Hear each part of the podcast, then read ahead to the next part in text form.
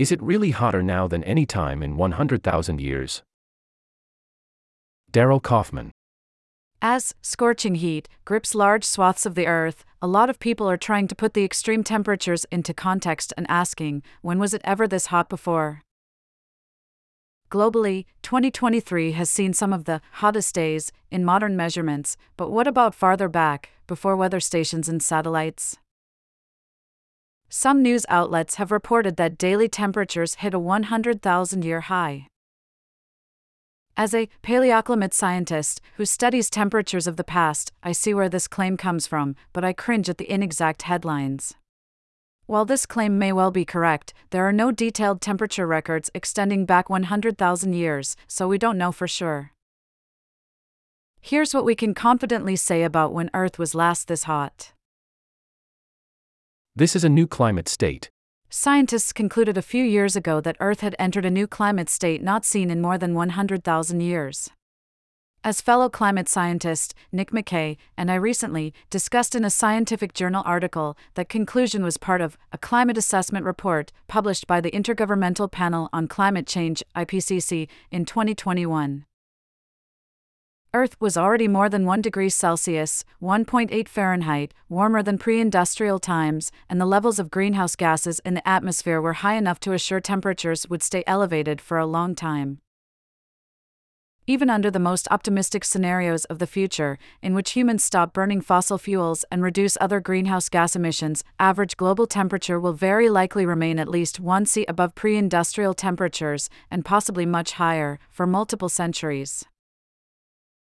This new climate state, characterized by a multi-century global warming level of 1°C and higher, can be reliably compared with temperature reconstructions from the very distant past. How we estimate past temperature. To reconstruct temperatures from times before thermometers, paleoclimate scientists rely on information stored in a variety of natural archives. https://www.usgs.gov/programs/climate-research-and-development-program/science/paleoclimate-research. The most widespread archive going back many thousands of years is at the bottom of lakes and oceans, where an assortment of biological, chemical, and physical evidence offers clues to the past. These materials build up continuously over time and can be analyzed by extracting a sediment core from the lake bed or ocean floor.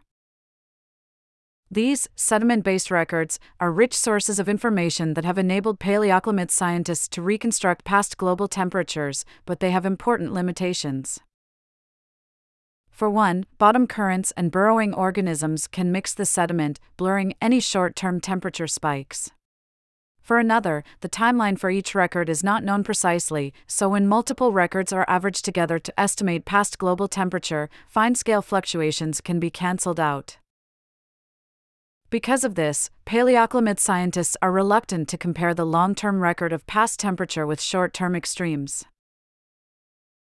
Looking back tens of thousands of years, Earth's average global temperature has fluctuated between glacial and interglacial conditions in cycles lasting around 100,000 years, driven largely by slow and predictable changes in Earth's orbit, with attendant changes in greenhouse gas concentrations in the atmosphere.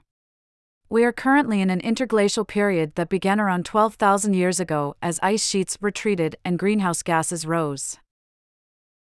Looking at that 12,000-year interglacial period, global temperature averaged over multiple centuries might have peaked roughly around 6,000 years ago, but probably did not exceed the 1°C global warming level at that point, according to the IPCC report.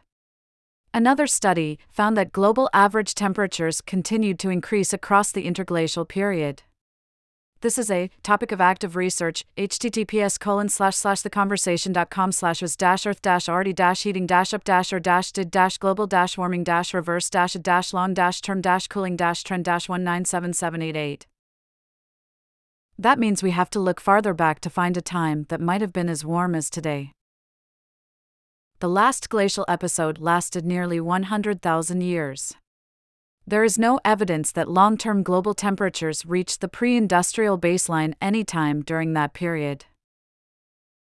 If we look even farther back, to the previous interglacial period, which peaked around 125,000 years ago, we do find evidence of warmer temperatures.